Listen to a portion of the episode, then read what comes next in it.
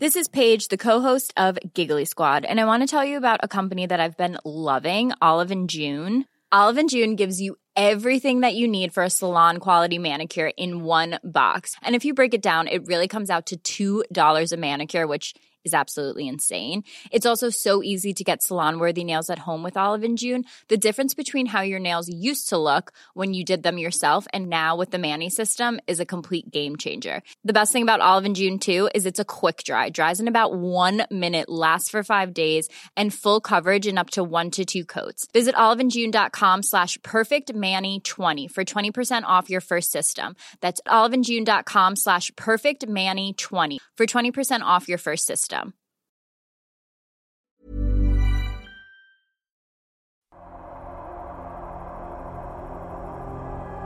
Sa mga kakwentong takipsilim naming mahilig makinig sa mga narrations, huwag niyo pong kalimutan ha, bumisita kayo sa isa pa naming channel na Sityo Bangungot. Puro narrations na ang ilalagay namin doon para po ito sa inyo sa mga gustong makinig ng mga kwentong pampaantok. Ito na ang pampatulog nyo tuwing 8pm ng gabi. MWF lang muna sa ngayon. Huwag niyo pong kalimutan Sitio Bangungot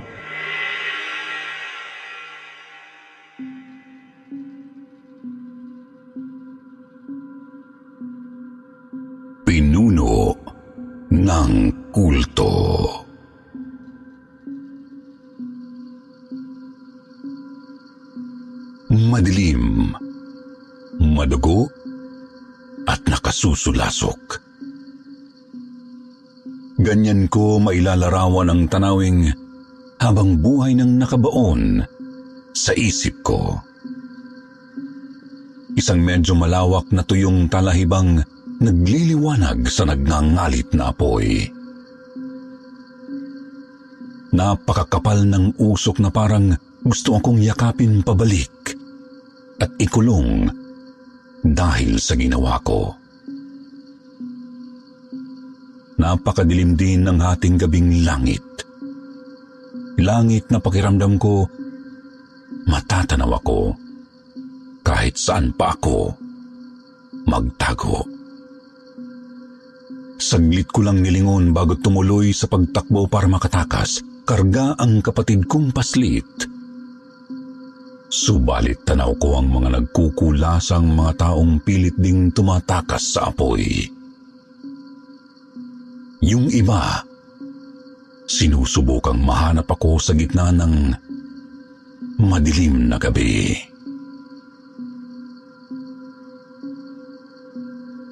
Madilim, madugo at nakasusulasok.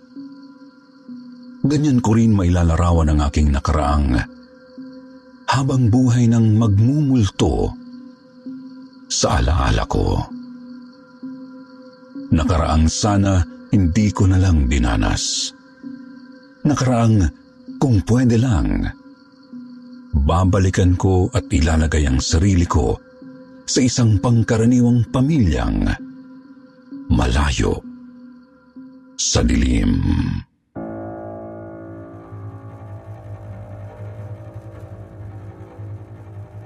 Kumusta kwentong takip silim? Itago ninyo na lang ako sa pangalang Rodel.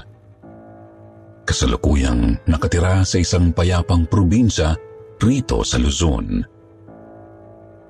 Ngunit galing talaga ako sa isang liblib na bahagi ng Mindanao. Hindi po ako magbabanggit ng partikular na mga lugar para na rin sa kaligtasan ko at ng aking pamilya. Ayoko ring magdulot ng pangamba sa mga taong tahimik na naninirahan sa mga lugar na ito. Hindi na ako magpapaligoy-ligoy, Sir Jupiter. Lumaki at nagkamulat po ako sa isang kulto. Kasapi sa isang lihitimong kulto ang buong pamilya namin. Sa katunayan, isa si tatay sa mga pinuno ng pananambahan. Siya at kami na pamilya niya ang natasang mamahala sa paghahanda ng mga alay bawat buwan. Lihitimong kulto kasi hindi kami yung mga nagkukunwari lang para makapanloob ng mga bahay. Hindi rin kami yung mga simpleng iba lang ang paniniwala patungkol sa Diyos.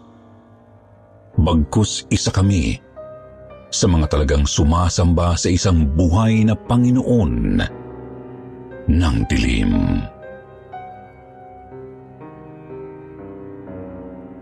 Nangyari po ang isa sa laysay ko noong 1990s, Sir Jupiter. 16 anyos ako noon. Tapos tatlong taong gulang ang mahal kong kapatid na si Ana. Doon na kami lumaki at nagkamulat sa loob ng templo. Ako, si Ana, tsaka ilan pang mga batang anak ng iba pang mga tagapaglingkod. Hindi kami pwedeng lumagpas ng bakuran kasi raw baka madungisan ng kadugyutan ng mundo ang mga kaluluwa namin. Kaya noong mga panahong iyon, hindi namin alam kung ano ang nasa labas ng mga pader. Lalo na kapag nalagpasan ang malawak na talahiban. Maski mga makamundong libro kasi bawal sa loob. Nakakakita lang kami ng ibang mga tao kada kabilugan ng buwan o tuwing gabi ng pananambahan. Wala kaming ibang magawa noon kundi maglaro maghapon at tumulong-tulong na rin sa templo. Subalit, nagbago ang lahat ng mag-15 anyos ako. Sabi kasi ni tatay, handa na ako para sumama sa pagkuha ng mga iaalay. Siyempre, nasabik ako kasi makakagawa na ako ng bagay na mas ikalulugod ng Panginoon naming si Tristom. Isa pa, makikita ko na rin ang mundo sa labas. Gayun pa man, mahigpit na bili ni tatay na huwag akong palilin lang sa mga nakamamanghang bagay sa labas. Madalas, makukulay, maliliwanag. Mababango o nakakaaliw ang mga ito kaya talagang mahuhumaling ako kung hindi ako magiging handa. Tama naman si tatay kasi talagang ang nakamamangha ang mga nakita ko. Yung sasakyang kulay asul pa lang ng templo, ikinatuwa ko na. Tapos nakamamangha ring makita ang mga makukulay at maliliwanag na mga tindahan pati na ang mga batang naglalaro ng bola, bisikleta at iba pang mga laruan sa daan. Isip ko noon mabuti na lang at alam ko ang katotohanan. Kaya hindi ako malalansi ng mga hindi namin kauri. Nakatadhana lamang ang mga mabababang nilalang para maging kalugod-lugod na alay sa Panginoong Tristum kapalaran nilang maging alay upang pagpalain kami at manatiling masagana ang aming pamumuhay. Nakabibinging sigaw, palahaw, pagmamakaawa at pagmumura ang tanging nagagawa ng iaalay kapag hinahablot namin papasok ng sasakyan. Tumatahimik lang kapag tinatakpan namin ng panyong may pampatulog ang ilong at bunganga. Tapos tinatanggalan ng lahat ng damit at mga alahas para masiguradong katanggap-tanggap sa mata ng aming Panginoon. Kailangan sariwa at malusog. Hindi pwede ang payat o mataba. Hindi rin pwede ang matanda. Dapat din walang kahit na anong kapansanan, mga sakit sa balat, tato o butas ng hikaw. Kapag hindi kwalipikado, iniiwan lang namin sa gilid ng daan sa kamaghahanap ulit. Kapag naman nakahanap na ng katanggap-tanggap na alay, babalik na kami ng templo at pansamantalang ilalagay sa saradong silid ng alay. Walang kahit ano sa loob. Maliban sa isang kutson at isang kubeta sa may sulok. May kadena ring nakakabit sa dingding na sang inilalagay namin sa kanang binti ng iaalay. Nakabusal na sigaw, palahaw, pagmamakaawa at pagmumura lamang ang nagagawa nila kapag nagigising sa loob, Sir Jupiter. Sabi ni tatay, ganito raw ang nagagawa ng maduming mundo sa mga mabababang uri. Nilalaso ng isip ng mga tao upang labagin at tanggihan ang kaloob ng Panginoon. Nakabusal na sigaw, palahaw, pagmamakaawa at pagmumura lang din ang kanilang nagagawa kapag hinahanda na namin para sa pananambahan. Pinapaliguan ni natatay ng tubig na may katas ng iba't ibang dahon, ugat, prutas at mababangong bulaklak habang dinadasalan. Tapos dinadala ang alay sa silid sambahan at hinihimlay sa gitna ng altar na batong natatakpan ng mga tuyong dahon ng niyog. May poste sa apat na kanto ng altar kung saan itinatali ang mga binti at braso ng alay. Sigaw, palahaw, pagmamakaawa at pagmumura lang din ang nagagawa nila habang dinaraos ang pananambahan. Nilulukob ng usok ng insenso ang buong templo. Habang sabay-sabay na nagkakantahan at nananalangin ng lahat, kami na mga sa templo na nakatira, tapos ang mga kapwa mananampalataya sa Panginoong Tristom naggaling sa iba't ibang lugar. Nang makaalis na ako sa lugar na iyon, nalaman kong kasama pala namin ang iilang mga sikat na tao, kagaya ng mga kilalang negosyante, artista, at politiko. Siyempre, dinig din namin ang tinig ng aming tunay at buhay na Panginoon. Nanggagaling ito sa isang maliit na silid sa likod ng altar kwartong hindi pa namin nakikitang bumubukas. Sa dulo ng bawat pananambahan na may ginigilitan ang leeg ng alay at pinapaligo sa katawan nito ang sariling dugo. Sinasabuyan ng langis ng pari saka sinisilaban hanggang tuluyang matusta. Pagkatapos, ipapamahagi ang laman nito sa lahat ng mga naroroon upang kainin. Madilim sa pananambahan kasi gabi ginaganap. Madugo dahil sa dugo ng mga alay at nakasusulasok dahil sa usok ng insenso. Simula pagkabatag ganito na ang kinamulatan ko kada kabilungan ng buwan, Sir Jupiter. At noong nag-15 anyos nga ako, kasama na ako sa mga kumukuha ng iaalay. Hindi ba ako naaawa? Hindi kasi nasa isip ko noon na mabababang uri ng tao ang mga kinukuha namin.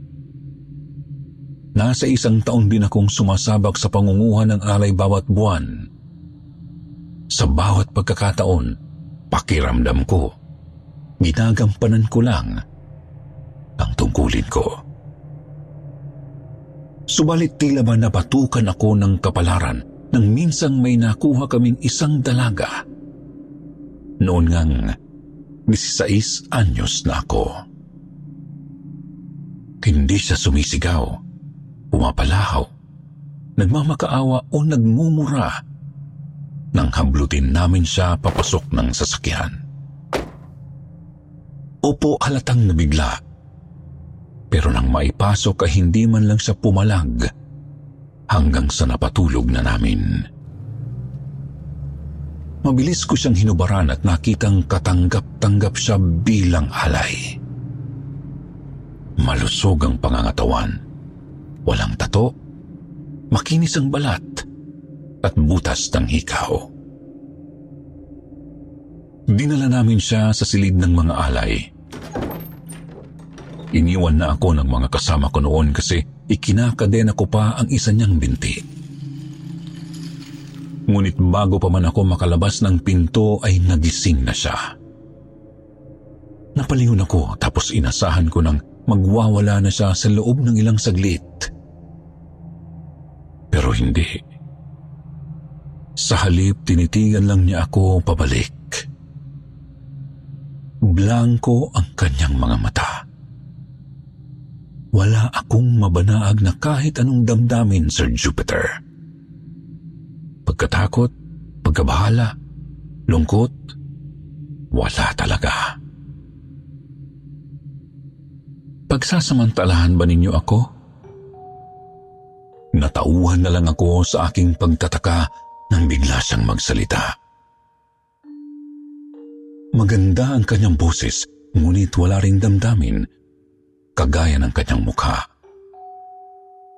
Lumunok naman ako ng konting laway, tsaka nagsalita pabalik. Gagawin ka naming alay. Hindi ka ba natatakot? Hindi ka ba sisigaw o magwawala? Hindi ka ba lalabag o tatanggi sa kaloob ng Panginoon? Pagkasabi ko nooy nabakasan ko rin ang pagtataka ang kanyang mga mata para bang hindi niya inaasahan ang mga sinabi ko. Tinanong ko siya at ang sabi niya, akala raw niya dinukot namin siya para gawing parausan. Wala rin daw siyang alam sa sinasabi kong alay o Panginoon. Tinanong ko siya ulit kung hindi ba siya natatakot sa gagawin namin sa kanya. Natatakot naman daw siya pero wala na raw natitirang emosyon sa kanyang puso. Wala na raw siyang pakialam kahit kahasain pa namin siya gaya ng ginagawa ng kanyang amain, tiyuhin, pinsan at ilang mga kapitbahay. Wala na rin siyang pakialam kahit bugbugin pa namin siya gaya ng ginagawa sa kanya ng sariling nanay at ibang mga kaklase. At wala na rin siyang pakialam kahit patayin pa namin siya gaya ng paulit-ulit na ginagawa sa kanya ng mundo. Kalmado lang niyang sinabing, Masahol ang mundo. Sa amin man sa labas o dito sa inyong templo. Lumabas ako at kinandado ang pinto. Napasandal ako sa dingding sa tabi ng silid. Naupo sa sahig. Tinukod ang mga siko sa tuhod, tsaka sinapo ang mga palad sa mukha. Sir Jupiter, hindi ko maintindihan ang mga sinabi ng dalaga noon. Nasa isip ko, Anong kalapastangan ang sabihin niyang magkasinsahol ang mundo sa labas at ang templo namin? Ano bang alam niya ngayong isang hamak na bababang uring tao lamang siya? Pero kung mababang uri nga lang siya, bakit hindi siya pumapalag? Hindi ba niya lalabagin o tatanggihan ang kaloob ng Panginoon? Napabuntong hininga ako ng malalim na narinig yata ng babaeng nasa loob ng silid. Bigla siyang nagsalita at tinanong kung ano ang pangalan ko. Nasinagot ko naman. Pakilala naman niya ay Eliza ang kanyang pangalan. Natahimik kaming dalawa. At hindi ko na namalayang nakatulog na pala ako habang nakaupo. Nang sumunod na gabi ay gaganapin ang buwan ng pananambahan. Kaya ng nakagawian, pinaliguan This Mother's Day, celebrate the extraordinary women in your life with a heartfelt gift from Blue Nile. Whether it's for your mom, a mother figure, or yourself as a mom, find that perfect piece to express your love and appreciation. Explore Blue Nile's exquisite pearls and mesmerizing gemstones that she's sure to love. Enjoy fast shipping options like guaranteed free shipping and returns. Make this Mother's Day unforgettable with a piece from Blue Nile. Right now, get up to 50% off at BlueNile.com. That's BlueNile.com. Everyone knows therapy is great for solving problems, but getting therapy has its own problems too, like finding the right therapist, fitting into their schedule, and of course, the cost. Well, BetterHelp can solve those problems. It's totally online and built around your schedule. It's surprisingly affordable too. Connect with a credentialed therapist by phone, video, or online chat, all from the comfort of your home. Visit betterhelp.com to learn more and save 10% on your first month. That's BetterHelp, H E L P. namin si Eliza ng tubig na may katas ng mga halaman habang dinadasalan siya ni tatay. Hindi ko mapigilang mapatitig sa kanya kasi hindi talaga siya pumapalag. Kahit inihimlay na siya sa altar, wala pa rin. Nalukob na ng usok ng insenso ang buong lugar. Wala pa rin kaming narinig kahit hikbi man lang. Sa pagtatapos ng pananambahan, bahagyang nahawi ang usok ng humangin. Napatingin ako sa altar at nakita kong nakatitig sa akin si Eliza. Hindi ko alam kung bakit pero parang gusto kong pigilan ang punyal na nakaumang sa kanyang leeg. Hindi ko alam pero ayaw ko siyang mamatay. Ang kaso, wala akong ginawa kasi yun ang kaloob ng Panginoon.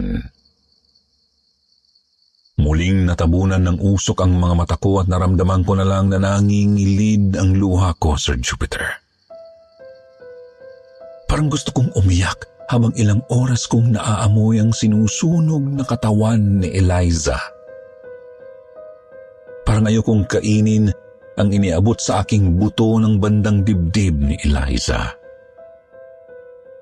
Ang kaso natatakot akong magtaka ang mga naroroon kaya inubos ko ang laman. Subalit ibinulsa ko ang buto para itago. Pagkatapos ng huling panalangin ay aalis na sana ang mga naroroon pero biglang nagsalita si Tristom na pinagtaka naman maski ni nanay at ng pare. Sa susunod na pananambahan Biyernes Santo, gusto ko ng mahalagang alay. Tinanong si Tristong ng pari kung anong alay ang gusto nito at nagimbal ang pamilya namin. Sa kanyang sinabi, Si Ana. Mahal ko ang templo, pero mahal na mahal ko ang kapatid ko, Sir Jupiter. Gusto kong makiusap sa Panginoon na iba na lang ang hingin niyang alay, ngunit pinigilan ako ni tatay. Tuluyan na akong napaiyak habang nagsusumigaw sa loob ng silid sambahan, baka sakaling marinig ako ng Panginoon. Subalit hindi siya tumugon. Bagkus pinagtulungan akong buhatin ng ilang mga kasama at inihatid ako sa kwarto ko. Dinasalan nila ang pamilya namin habang kalong ni nanay si Ana. Halatang hindi pa nauunawaan ng kapatid ko ang lahat. Hindi pa niya naiintindihang papatayin siya ng mga pari upang gawing alay. Papatayin si Ana. Napaisip akong pinapatay namin ang mga alay kada buwan. Kung ganoon. Papatayin si Ana. Papatayin si Ana. Papatayin si Ana kagaya ng ginagawa namin sa mga alay kada buwan. Ayokong mamatay si Ana. Ang mga kapatid kaya ng mga pinatay namin, ayaw ring mamatay ang mga kapatid nila. Pero hindi mahalaga ang kanilang iisipin at mararamdaman. Ang mahalaga ay ang kaloob ng Panginoong Tristum. Subalit hindi mo mahalaga ang naiisip at nararamdaman ko. Nabahiran ba ang kaluluwa ko ng dumi ng mundo kaya ako nagkakaganito? Masahol ang mundo sa amin man sa labas o dito sa inyong templo. Naisip ko noon, Sir Jupiter, baka ito ang ibig sabihin ni Eliza sa sinabi niyang magkasinsahol ang mundo sa labas at sa loob ng templo. Ang kaso ayaw padaig ng bahagi ng kaluluwa kong nagsasabing nakaaangat ang buhay namin kumpara sa iba. Lumipas ang mga araw ng ganoon ang tinatakbo ng isip ko. Binuhos ko ang oras ko sa pagkikipaglaro kay Ana. Kung sakali man kasing maialay nga siya, ayokong mamatay siyang malungkot. Pero siguro nga palust ko lang yon kasi ang totoo, ang sarili ko ang ayaw kong malungkot. Naging ilang linggo ang mga araw. Masyado nang nayayanig ng boses ni Eliza ang utak ko. Maski hanggang sa panaginip. Nakikita ko siya sa panaginip ko. Nakahubad ang magandang katawan, ngunit blanko ang mukha. Naroroon kami sa isang madilim na kawalang nalulukuban ng usok ng insenso. Tapos unti-unting dumadaloy mula sa kanyang ulo hanggang talampakan ang tubig na may katas ng mga halaman. Ilang sandali pa, gumuguhit ang isang sugat sa kanyang leeg at pumipinta ang sariling dugo sa katawan. Hindi pa rin siya bumibitiw sa pagtitig sa akin habang langis naman ang bumabalot sa kanya.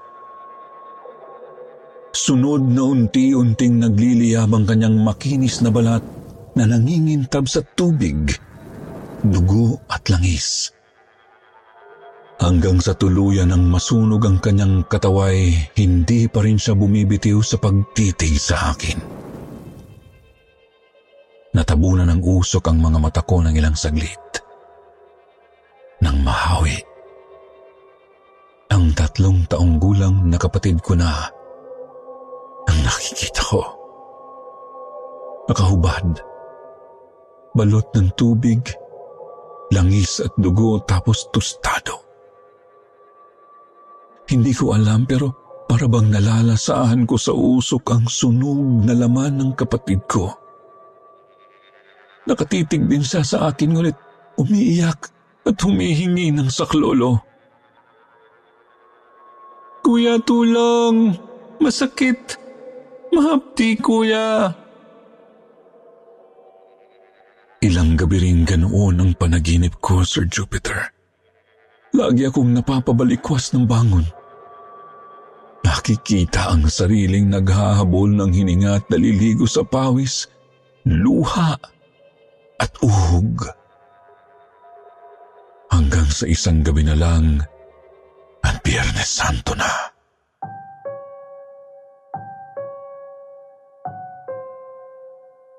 Lapastangan na kung lapastangan sa paningin ng Panginoong Tristom. Mababang uri na kung sa mababang uri, subalit mahal na mahal ko ang kapatid ko at ayoko siyang mamatay. Ilang araw ko rin itong pinag-isipan at pilit binubuo ang loob.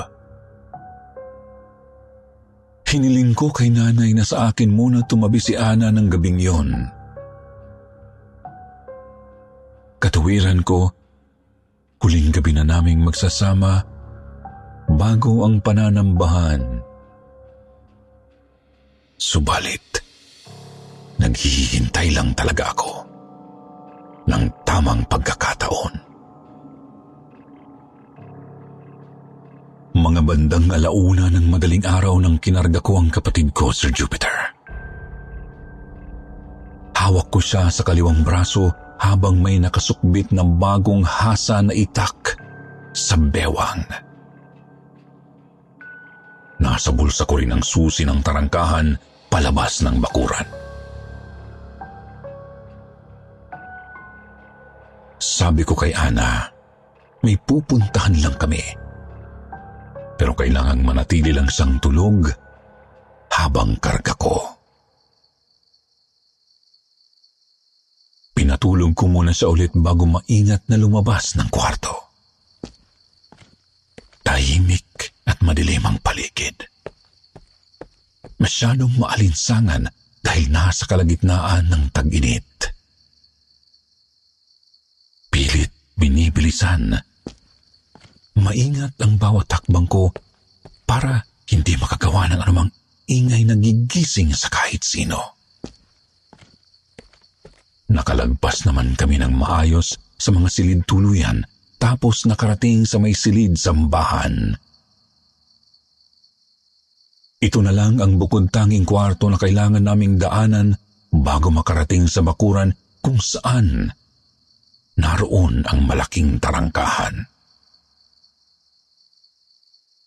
Inabot ko ang isang nakasinding sulu sa may altar.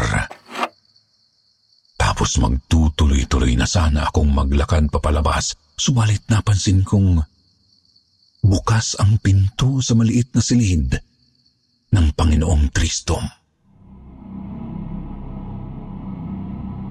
Bigla akong hinampalos ng kaba. Ngunit tinatagan ko ang sarili kahit unti-unti nang nangangatal. Tumungo na ako sa tarangkahan, saka binuksan ang kandado. Nang hinila ko pabukas ang tarangkahan, lumangit-ngit ito ng malakas na siguradong maririnig ng sino mang gising. Pero hindi yun ang sumubok sa katadagan ko, Sir Jupiter, kundi ang isang hindi ko mawaring nilalang na sumalubong sa amin sa labas ng tarangkahan.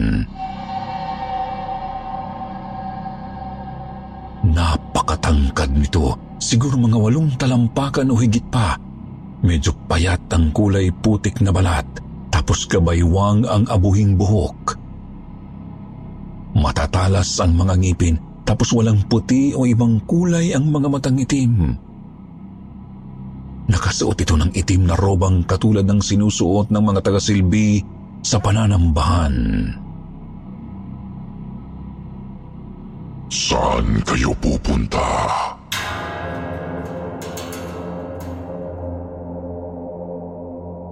Nakakapanginig buto ang boses nitong tila galing sa hukay, Sir Jupiter, subalit nakilala ko ang boses na yun. Hindi ako maaari magkamali. Yun ang boses ng Panginoong naririnig namin sa pananambahan Nanginginig may pinilit kong makatakbo palagpas sa halimaw. Maski ang kapatid ko ay nagising na rin at napasigaw nang makita ang nilalang. Ang kaso, bigla niyang hinaplot ang braso kong may hawak kay Ana, kaya nabitawan ko ang kapatid ko. Takbo, Ana! Susunod ako! Mabuti at nakinig naman sa akin ang kapatid ko. Tumakbo ito papunta sa may talahiban. Hahabulin pa sana siya ng halimaw. Subalit inilapit ko sa mukha nito ang hawak kong sulu. Napaatras ito at nabitawan ang braso kong agad ko namang ipinangbunot ng itak. Iwinasiwas ko ng maraming ulit ang patalim ngunit mabilis ang nakakailag. Kinakalmot niya ako ng matatalim niyang kuko at nadali ang kaliwa kong braso. Inilalapit ko sa kanya ang sulu at napapansin kong gumuguhit sa kanyang mga mata ang pag-aalinlangan kapag kaharap ang apoy. Kaya naman ang sulo na ang inilapit ko sa halimaw imbis na ang itak. Hindi siya makalapit sa akin. Pansin kong naiinis na siya sa ginagawa ko. Ano bang ginagawa mo, Rodel? Narinig ko na lang ang bulyaw ng tatay ko mula sa may templo pero wala na akong pakialam sa kanila. Wala silang pagpapahalaga sa kapatid ko. Wala silang pakialam kahit mamatay si Ana kaya't wala na akong pakialam kahit mabulok pa sila sa paninilbihan sa kung anumang halimaw na ito. Nang matanaw kong papalapit na ang iba pang mga kasama ng tatay ko, inilapit ko na rin ng gusto ang sulu sa mukha ng nilalang. Napahiyaw ito ng ubod ng lakas. Kinuha ko naman ang pagkakataon para tumakas, ngunit nagawa pa akong matadyakan sa likod ng galit na halimaw. Tumilapon ako sa may talahiban. Nabitawan ko ang sulu. Mabilis na kumalat ang apoy sa mga tuyong damo.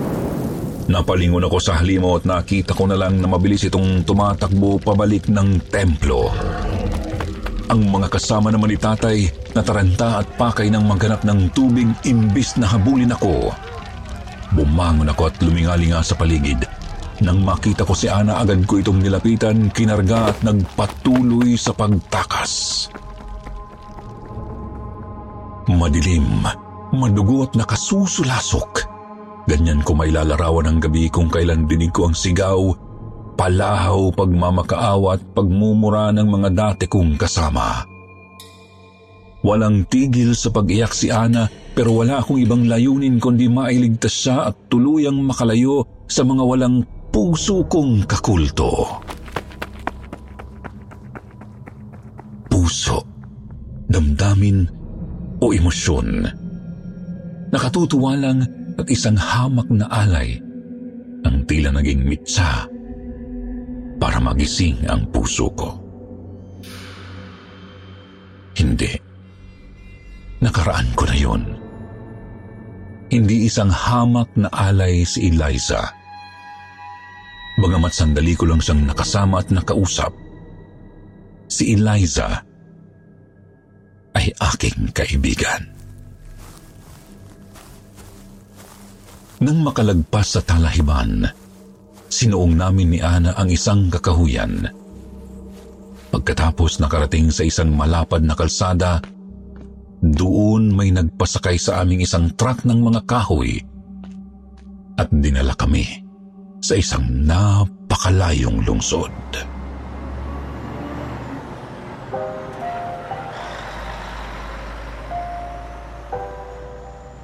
Naging mahirap para sa amin ni Ana ang buhay, Sir Jupiter. Salamat na lang at kinupkok kami ng isa sa mga pahinante ng truck. Basta raw ba, magtatrabaho rin ako. Hindi naman kasi mayaman ang kumupkop sa amin, bagamat mabuting tao naman.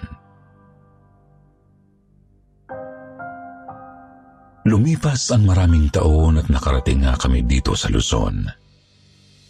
Dito na kami nakapag-asawang magkapatid at bumuo ng kani-kaniyang mga pamilya. Nananatili na lang na maingat dahil sa takot na baka matuntun kami ng kulto. Lalo na kung sakaling hindi namatay si Tristom sa sunog na yon.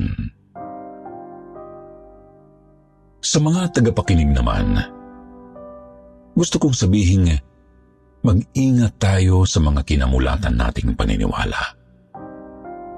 Opo, nasa atin ng igalang ang mga magulang natin. Ngunit hindi ibig sabihin noon, hindi na tayo mag-iisip ng sarili nating mga desisyon. Ingat din kayo sa mga tao at mga nilalang na namumuhay sa dilim. Sa'yo naman, Eliza, Hanggang ngayon, nasa akin pa rin ang piraso ng buto mo. Maraming salamat kasi binubuhay mo ang puso ko bilang tao. Sana masaya ka na kung saan ka man ngayon. Sana hindi mo na dinaranas ang pagiging masahol ng mundo aking kaibigan. Hanggang dito na lang kwentong takip silim. Maraming salamat sa pagbabasa.